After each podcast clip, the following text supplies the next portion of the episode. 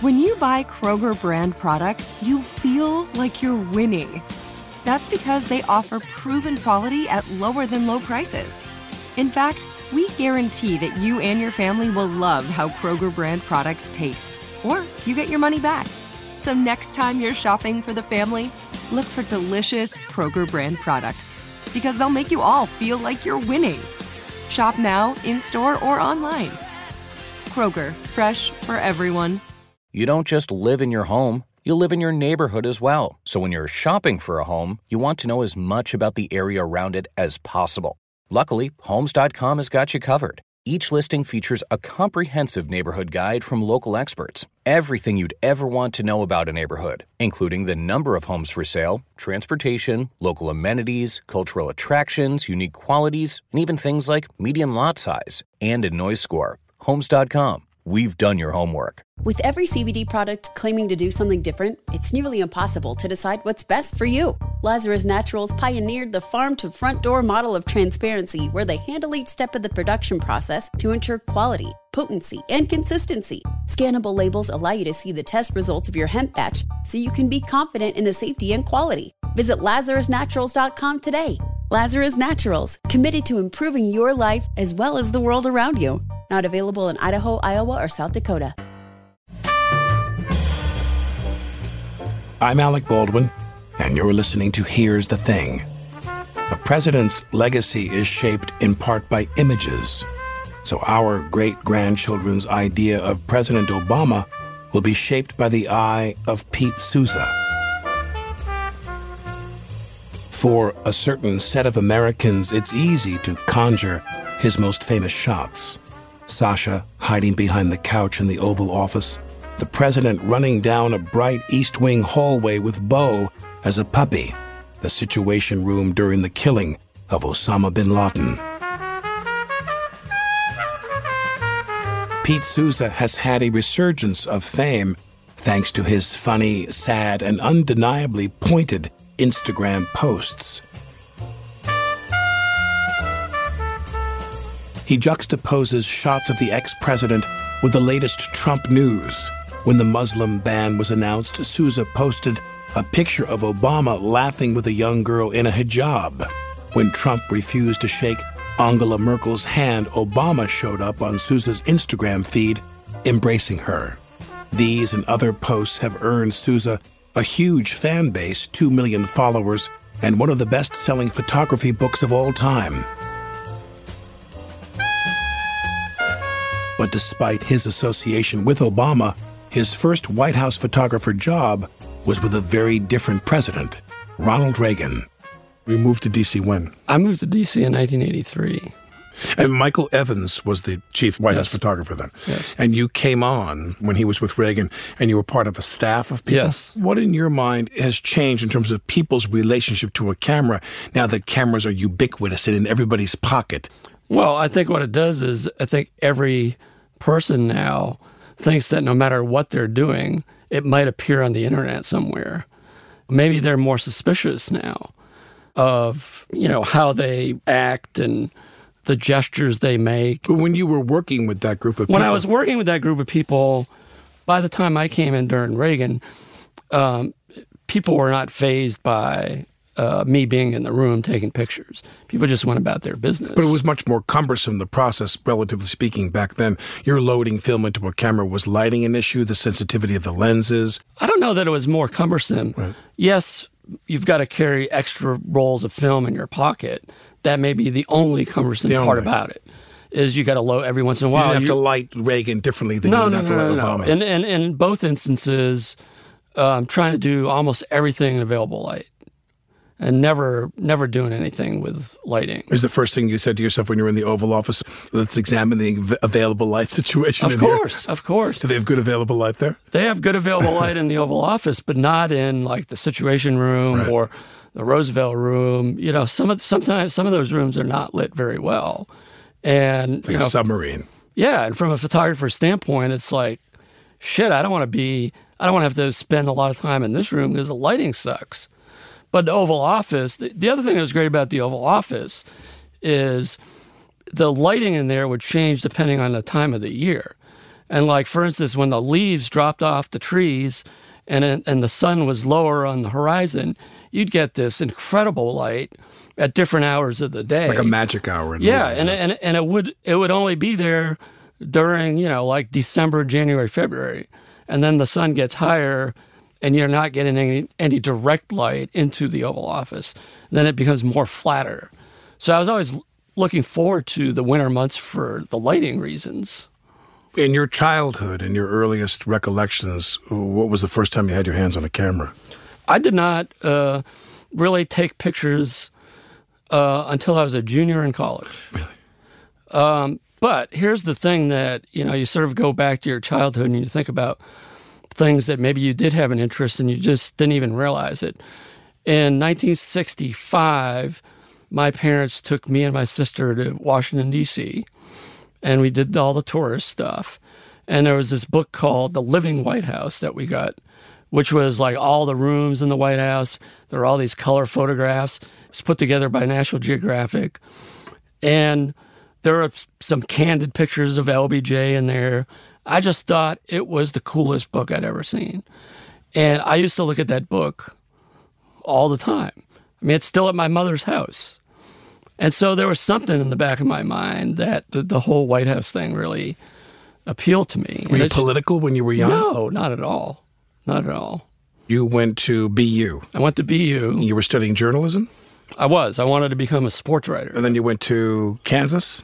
Went to Kansas State University for graduate work because they offered me a teaching assistantship in In photography. oh, photography. But it turns out the, the best thing about Kansas State for me was they had a great daily newspaper, a college newspaper, but they behaved as if they were, you know, a real newspaper mm-hmm. doing real journalism.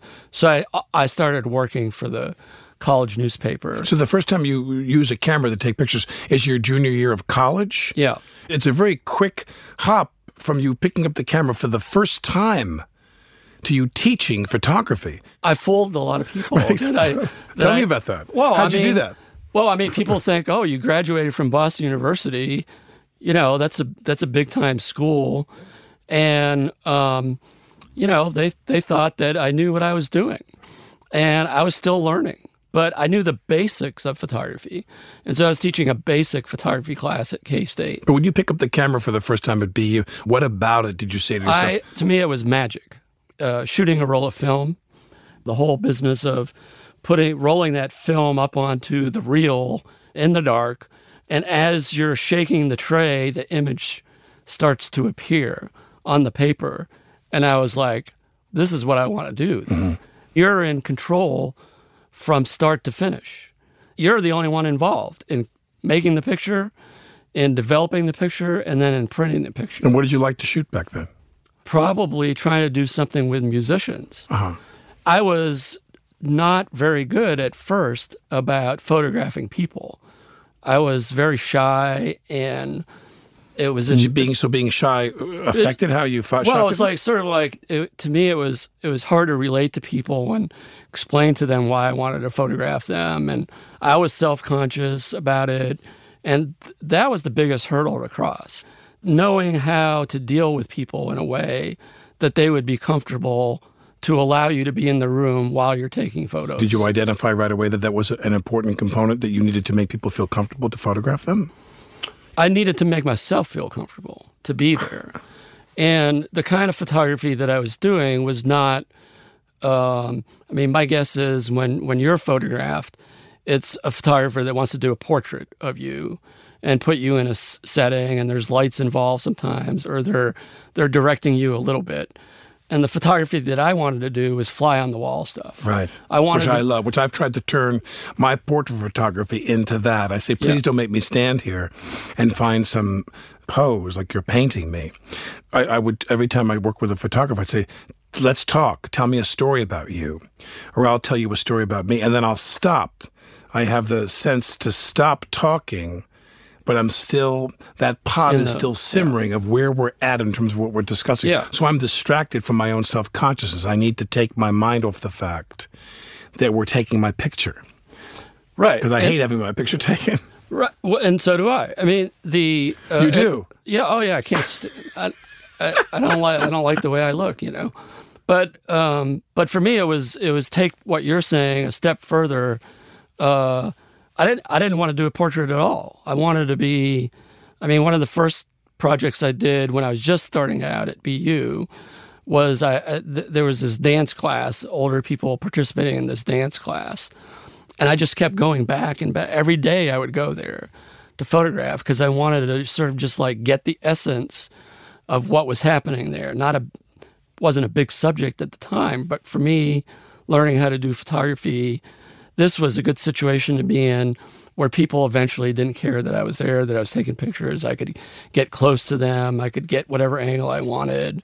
So it's sort of like a learning experience of, you know, just doing fly on the wall pictures. So when you're done at Kansas, where do you go? So I'm done at Kansas State, and I end up working for two small newspapers in Kansas, which was a great training ground. Why'd you stay in Kansas? Because there was a job there for you. You liked Kansas. Mostly because uh, there was a job right. there. One of my friends used to joke with me because one of the newspapers I worked for, the Chanute Tribune, had a circulation of 6,000. Uh, the town was maybe 15,000. It was an afternoon newspaper. And one of my friends used to joke if a dog crosses the street in the middle of the day, it might end up on page one. Because there was not that much happening. Small town. Small town. But it was a really great training to be to every day have to go out and you'd have to come up with a page one photo, a sports photo, and a business photo every you, single day. You Me. were the dual. I was the I was it. You were it. I was it. And that uh, is probably the most pressure I ever had in my life to do that every day. Um, but it was just a great training ground because you, you how what, what did it force you to develop? It forced you to take the most mundane situation and try to make an interesting photo mm-hmm. that when it's in print, people are going to look at and want to read the caption and maybe learn something new every day. I can't say that I succeeded every day, but I tried, and it meant a lot to me. So one year of that, then what? And then I went to uh, the Chicago Sun Times, uh, so I went from a 6,000 circulation daily newspaper to 600,000. And um, it was one of those, uh, you know, somebody recommended me for the job and I ended up getting it. And what, which, which specific job? Sports? Uh, so general assignment photographer. So I did a lot sports, news, features, whatever. And it was basically taking exactly what I did at the small newspaper in Kansas and trying to apply that to the big city. So you're like a kid in a candy store. Oh my God, it was so much fun. Yeah, yeah like covering big time sports, big time news. You know, there was the mafia was really big then in Chicago, and uh, that that was a component. Pete, do me a favor. I want you to photograph me on my left side. Okay, that's my good side, right? I don't want to ask you again, Pete. Don't take a picture of me on my right side. All right, we have no problem with each other. I gotta, I gotta say, you got the Chicago accent down pretty right, good. So, sometimes for how long? So sometimes not very long. So uh, let's see. I think I went there in December of '81, and I left in June of '83 because I got this call from uh, Michael Evans. Now, what did Evans explain to you? Did he offer any uh, insights into why he called you? He knew your work. Had you had you won awards for your photography? he happened to have a photo editor working for him, White House photo editor, who I knew and had been following my career. And so they're looking for people they think are hot. They're looking for they were looking for one person. I sort of fit the bill, and you know my portfolio then was pretty good. I had won some award in Chicago, like Chicago Photographer of the Year or something like right. that. So I'd gotten some attention in the industry. Photojournalism is a pretty small community you sort of know everybody. And based on the photo editor's recommendation, Michael brought me in for an interview and, you know, offered me the job. Presidents from Johnson on chose their own photographer. That's did you have happened. to meet Reagan in order to get past muster no, with him? I did no. not. It was Michael. It was Michael Evans. made the call. Right. I think I met Mike Deaver, who was then deputy chief of staff and was sort of overseeing the advance office and the press office and stuff like that. So I think I did talk to Deaver beforehand, but it was up. Michael made the decision. Were there ever moments of kind of wistfulness where you missed the range of what you got to do before basketball and mafioso and everything? You got to do pretty much what you wanted. Did, you feel a little bit after some amount of time there was a limitation to it, or you never felt that way when you were in the White House? I was conflicted. I mean, I was even conflicted when they offered me the job because I was thinking, well, do I really want to do this? I was not a fan of Reagan's. Things were going really well in Chicago. So it was a tough decision to make. But what helped you? What helped you make that decision? What helped me make the decision was what what you you always hope is that you're making pictures for history, and if you're in the White House, but there there were times when I really wished I was, you know, back Elsewhere, in Chicago. right. Yeah. We're shooting Reagan different from Obama beyond their personality. I mean, the one guy's a movie star. Yeah, I mean, the, every once in a while with Reagan, um, he'd be in the middle of the meeting and he'd he'd like see you taking pictures and like wink at you or something like that. and with President Obama, it was like he would forget that I'd be even be in the room because it was so. But it, but it was a different circumstance in that I didn't have any kind of relationship with Reagan coming in. I didn't know him at all. I'd never met him, uh, and I didn't feel like I was totally immersed in the Reagan White House the way I was with President Obama. Why? Why? Because um, I knew President Obama for four years before he was elected to the presidency. Already had established a, a professional relationship with him. Plus, I came in as the you know the chief photographer. So this was going to, I was all in with him. Right. For, forgetting about, you know, your feelings about the person politically. I don't want to do the podcast with somebody who I don't have some degree of either admiration for or interest in. Yeah. Um, I respected uh, Ronald Reagan, and I think he respected the office of the presidency.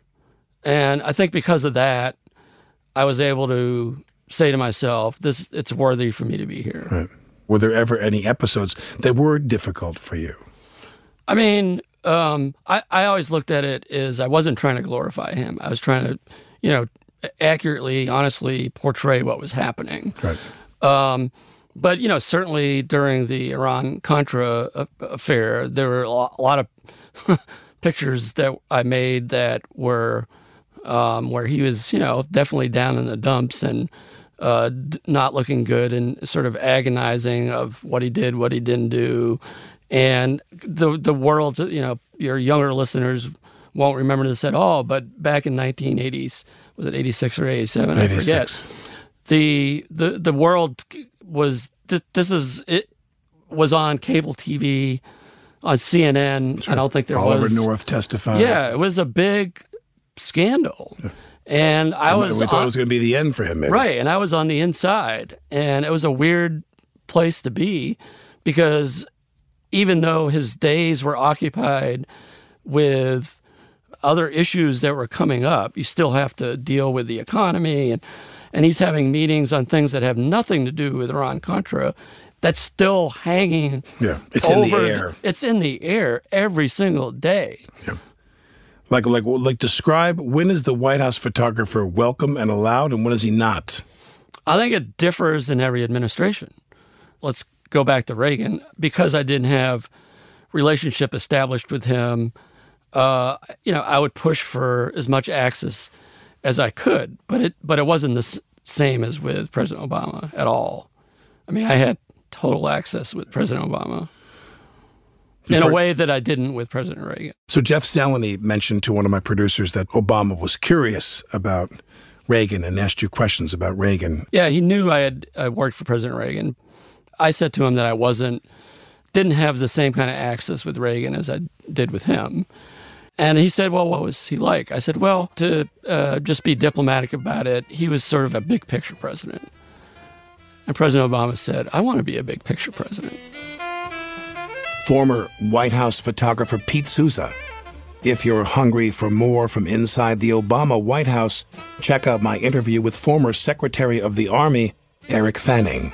My job is to oversee the Army. The Army budget is over $140 billion a year. Do you think we can still afford to be a global power in the coming years? I think we can, but I think we need to think more creatively about it, as President Obama has been trying to do. There, there are Such limits as? to what we can spend. Right.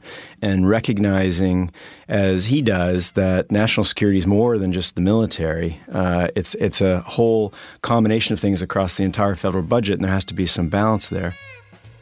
The rest of that conversation at here'sthething.org. When we return, Pete Souza tells more tales about Obama from inside the White House and beyond, and whether he'd agree to take on the challenge of the Trump White House, political differences aside. I'm Alec Baldwin, and you're listening to Here's the Thing.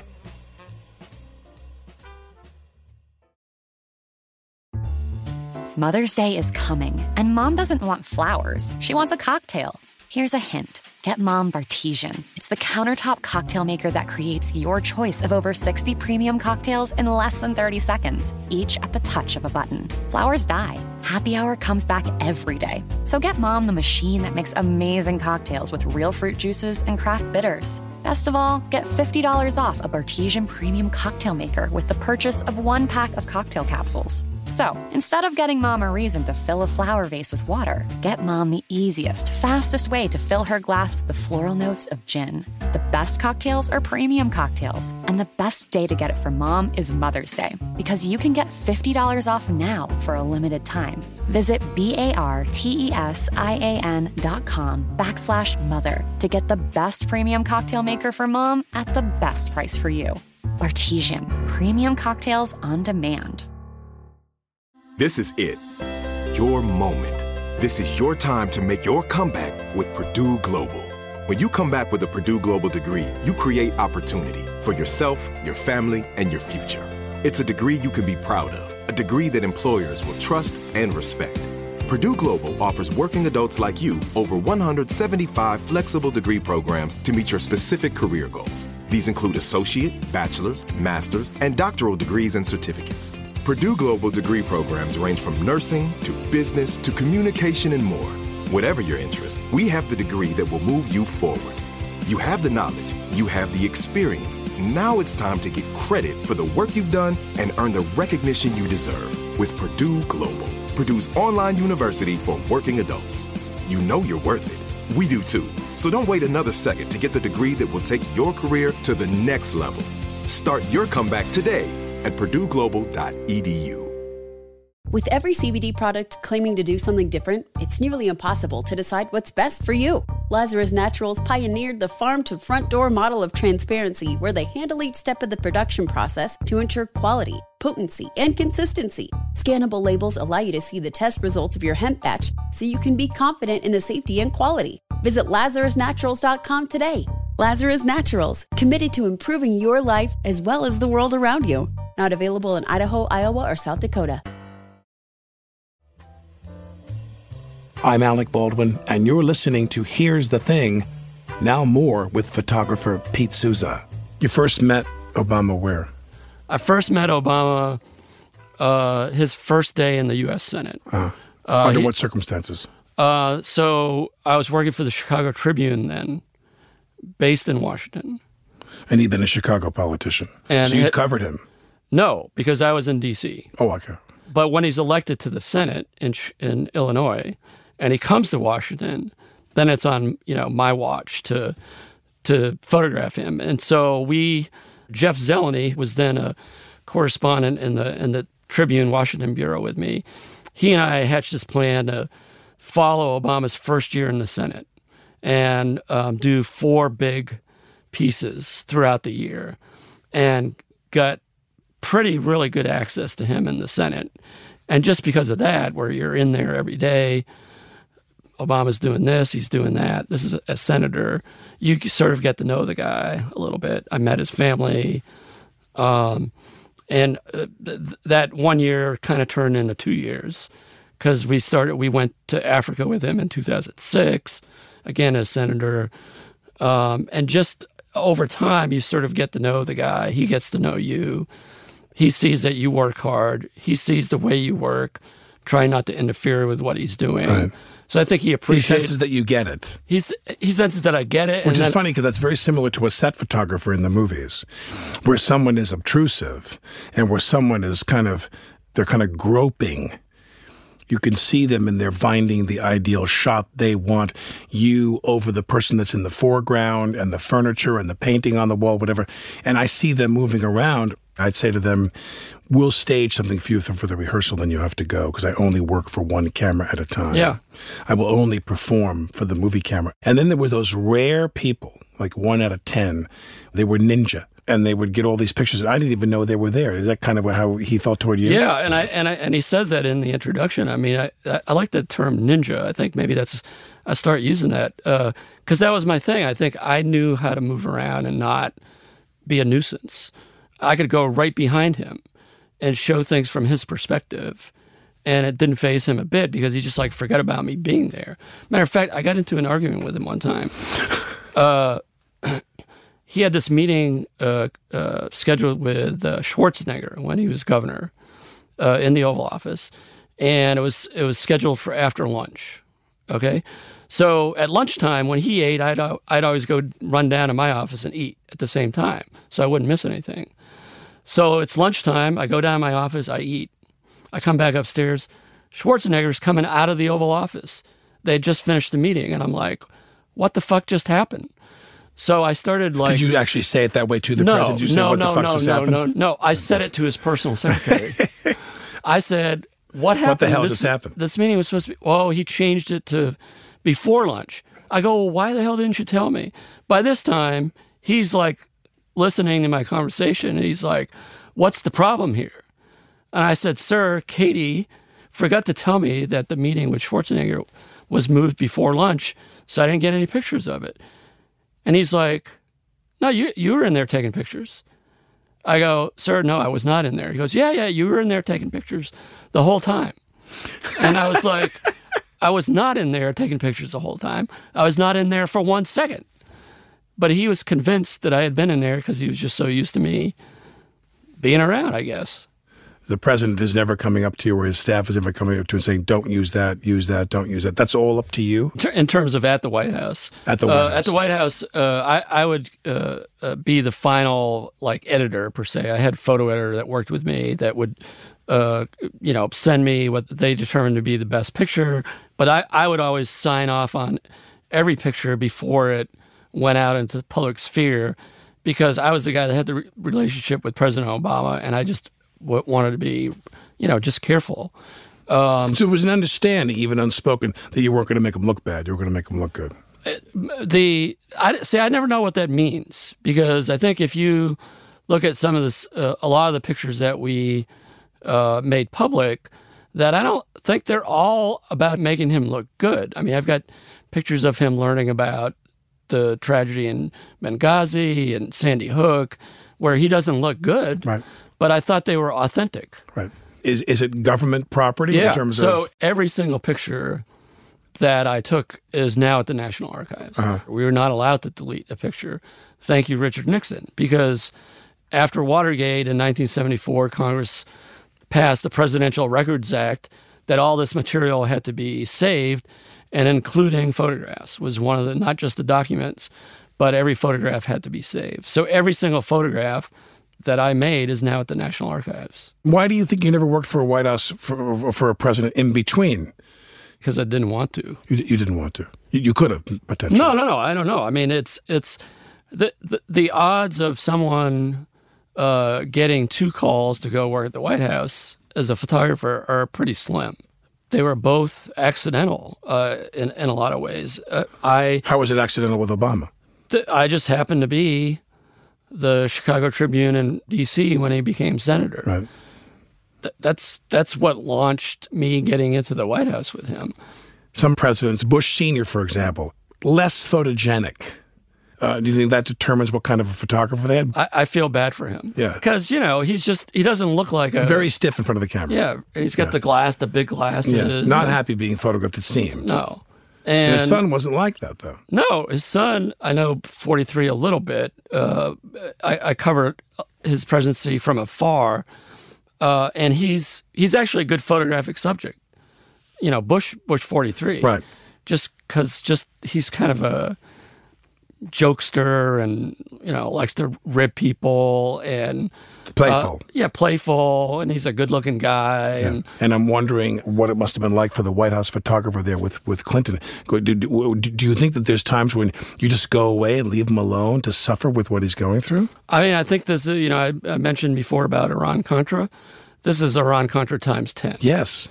and I was uh, already working for the Tribune then in, in D.C., and so I would go to these events as a member of the press to cover Bill Clinton, and he was doing something, you know, on the environment or the economy. It was during the impeachment crisis, and all the newspaper, uh, my editors, all they wanted is a certain look from Clinton to go along with today's story. The picture was going to run alongside an impeachment story. Yeah, they wanted a withered. Right. And so to be the guy on the inside, oh, I can't imagine what that must have been like. But but so does the president? Are there are there times when they just dismiss you? They say, well, "Let's not take pictures today or this week." You know, if, if he's really struggling and suffering with something like that, are they allowed to take a pass like that, or are they obligated to leave themselves open to that It- every it- day? It is complete. There's no like ground rules. There's none. There's no ground rules. It's uh, based on the photographer's relationship with the president. In either one of the administrations you served, were you asked to step aside for a period of time while they endured something that was bothering them? In Reagan, it was harder to stay in the room. With President Obama, he never once faced kicked me out. everything. Yeah. So when Bush Senior comes in, forty one comes in, you you leave. I'm leave. Yeah. Where do you go? What are you doing in that period of your career? Uh, so for uh, nine years after that, I was a freelance photographer based in D.C. Did some stuff for National Geographic. When Life was a monthly, I did some work for them. what did you enjoy doing once you had your break from being in that uh, bubble with those people? Uh, What was I- fun? What was fun was uh, trying to take the fly, you know, the fly on the wall approach to sort of feature photography for National Geographic and um, learning about color and light more. You know, work it back then and for National Geographic, you had to shoot slide film, which it was very unforgiving. You had to get the exposure just right. You had to be outside when the light was just right. You wouldn't be outside at this time of the day uh, at two o'clock or whatever time it is now. You'd you'd want to be outside at like five thirty or seven a.m. Uh, so learning more about light and color. Um, but freelancing was hard for me because I was not really good at marketing myself, and I had it was for nine years. It was kind of up and down. I had some real highs and some real lows. where- Lows how? Lows where I wasn't getting work. So being the White House photographer and and, and for the Reagan uh, for Reagan for all those years, that's not a guarantee of some kind of a put for you job wise. It's not a guarantee, and and the, the I think when I left uh, the, the White House under Reagan, it wasn't like I was that well known. I mean, one of the things that happened with President Obama is I, I'm known because of social media. When do you recall social media becomes relevant? Well, what happened was there's been this tradition since the Nixon days that the White House photography office blows up uh, pictures, hangs them on the wall of the West Wing, and then you rotate them out. And people were blown away by the pictures that I was choosing to put on the wall because it was the real behind the scenes stuff. And the communications people came to me and they go, "We need to make these public. We need we need the public to see get these out there, yeah. And I was the holdout. It took me like four or five months to to really get into wanting to do this. And I said to them, well, if this is the way it's going to be, then I need to curate the collection. I don't want the press office looking over my shoulder, looking at every picture on the screen and saying, let's do this one. You got to let the professionals, because I had a really good photo editor who had been at Time Magazine. Uh, I said, you got to let us decide which photos we're going to make public. So that's how it sort of got started. It was the staff coming to me, uh, urging me to make pictures public. Um, on at first we used uh, Flickr, and then Instagram. You know, didn't even exist until the second year of his uh, presidency. So later on, we started using Instagram too. What camera did you use when you were shooting Reagan? Nikon FM2. What Re- camera did you use with Obama? So with Obama, I used a Canon 5D Mark II. And why did you switch from the one to the other? I looked at all the cameras and uh, I thought Canon was the quietest. They had a, a, what they call the silent mode. It wasn't totally silent, but it was pretty silent. And, And it it was became essential for the work you do. totally essential. Yeah. And it was so much quieter than Nikon. It was even quieter than the Leica digital cameras. Um, and so that, that's that's why I chose the Canon. When you are doing what you're doing in between the two administrations, and did you say to yourself, you know, why am I going back here to do this again for a second hit of this? was it what, what? Did you tell yourself? What was the reasoning to go back after you'd done it for so long with Reagan? Uh, well, I think it was because I realized that you know Obama could be a transformational figure in our country. I liked him. I liked uh, his policies, and he was a great subject. Right. Um, what made him a great subject? I think it's his look. You know, he's t- tall and thin, but he just had this manner about him with gestures, uh, with n- the presence of the camera not affecting how he behaved. Um, the way I was going to ask you about that. In, in other words, in the way that it's, do you think that the camera truly captures the person for who they are? Or do you think there are people who are able to even fool a camera and make you think there's something that they're not, or obscure something about themselves that they want obscured that's a, a negative value? people can definitely do that, but people can't do that when they're being photographed every single day, Right. nine to six or nine to eight or whatever. There's no way you could fool a camera. Long days you shot like that? Long days? yeah, yeah. So, but you know, if if like I was only coming in for an hour a day or something, sure, somebody could put on a show for an hour, but not when this guy's around you essentially 24 7. It wasn't really 24 7. It was more like 12, 13, 7. Yeah. That's what strikes me about Obama, is that he was a guy who there was a certain kind of integrity to him. That's what came through. Well, the most interesting part of my job was that I saw him in all these different compartments of his life. I saw him as a dad. I saw how he behaved with his children. I saw him when he was on the basketball court, and um, I, I played uh, cards with him. Most competitive guy I've ever met in my life. And, and the general public doesn't see that, but I saw that part of him. They they sort of have glimpses of his family life, but you know, the, he loved his daughters. He loves his daughters. Yeah. and you, I could see that, you know, all the time. Did It you was- get a sense that he, like other men who've had that job, it was painful for him not to be able to spend as much time with his family as he'd like to? Well, I mean, one rule that everybody at the White House staff knew was that six thirty or seven o'clock he was having dinner with his family. Right. Full stop. Right. Now there were times where he'd come back down to the Oval, but he was going to have dinner with his family Yeah. every night. It was actually easier as president than than as senator because as a senator, his family stayed in Chicago, and he'd come to D.C. like three or four days a week. I mean, three, yeah, for like Tuesday through Friday morning or something. So there'd be at least three days that he wouldn't see his family. Mm-hmm. Whereas when we were in town, he would see his family every night. With the president we have now, what do you think your life would be like now? Boy, I don't know. I, I, I know one thing is th- under no circumstances would I have stayed on to be White House photographer. I, I Who is just- the White House photographer now?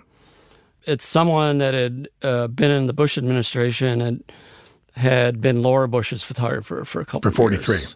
For 43. Right. But I like I just I don't think I could bring myself to to be there and do that. Is it a man or a woman? It's a woman. And do you know her? Yes. Your book, which I have here, Obama, an Intimate Portrait, is, is breathtaking. It's beautiful. It's a beautiful book. Because the subject is a very attractive guy in a lot of ways, and someone who I support politically, which makes a huge difference. But But it also appeals to people, I think, because of what we are dealing with now. yes, yeah. We look, we're looking back going, wow, the- he the- was Abraham Lincoln compared to Yeah. what we have now. Yeah. Yeah. What's a picture? Even now, you sit and go, that's a damn good picture I took. Well, here's here. You know, the goal is to always capture uh, a, photograph, a moment that has mood and emotion that's composed just right. The lighting's just right. And yet, I'm going to tell you there's a picture that only has one of those components that is one of my favorites, and it's the one on the back cover. Um, it's a young African American boy touching the head of the president Oh, right, as, right, he's, right, as he's bent over. Because I think that tells you uh, a lot about how he relates to, um, or, you know, how a young kid relates to him, but also that even as president of the United States, at the behest of a five year old, he went ahead and bent over to let this little kid feel his hair, which I think, uh, th- you Pretty know, much tells you everything you need to know. yeah. Yeah, Yeah. I understand. I understand. Um, well, thank you so much for doing this. Thanks for having me on. And I, I, I love your book. I think it's absolutely gorgeous. And uh, you're right. It makes people wistful. It's tough. yeah. Because we, we certainly wish that we were uh, in a different place than we are now. But um, do you get to interact with Obama anymore? Do you run into him Yeah, yeah. Uh, last time I saw him was at uh, the uh, portrait gallery. For the unveiling of the two pictures. He and Michelle's uh, portrait, and then I saw him over Christmas at a. a he had a holiday party at his office. Uh, he was wearing a Santa hat. uh, people say, "Well, how's he doing?" I go, "Well." The thing that I noticed is it's as if the weight of the world has been lifted from his shoulders. Because for eight years, you're the guy. Everything's coming to your desk, and and despite you know, you think of him as being relaxed, and you know that that's a big job to have. And I think that he is uh, now enjoying life. Pete Souza's book of photos and stories from his years in the White House with President Obama is called Obama An Intimate Portrait. It's beautiful. If you already have that one, you can pre order Shade, A Tale of Two Presidents, his next book of photographs. It takes Souza's Instagram into hardcover, framing inspiring photographs from the Obama White House with tweets and quotes from Obama's successor. I'm Alec Baldwin, and you're listening to Here's the Thing.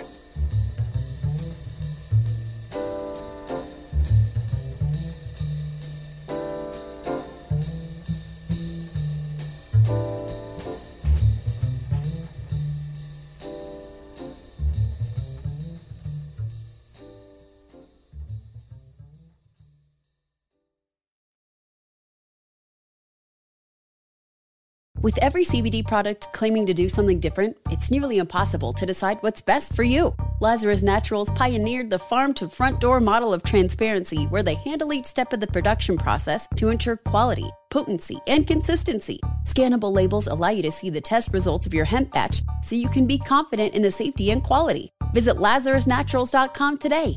Lazarus Naturals, committed to improving your life as well as the world around you. Not available in Idaho, Iowa, or South Dakota. See new things, try new things, go back centuries while living in the moment, forge new paths while discovering old ones, pedal, paddle, and paint while trekking, tasting, and tailoring experiences that transform you into a better version of yourself. Immerse yourself in the world by activating your mind, your heart, and your body on a river cruise exclusively from Avalon Waterways. Save with limited time offers at avalonwaterways.com. Avalon is cruising elevated.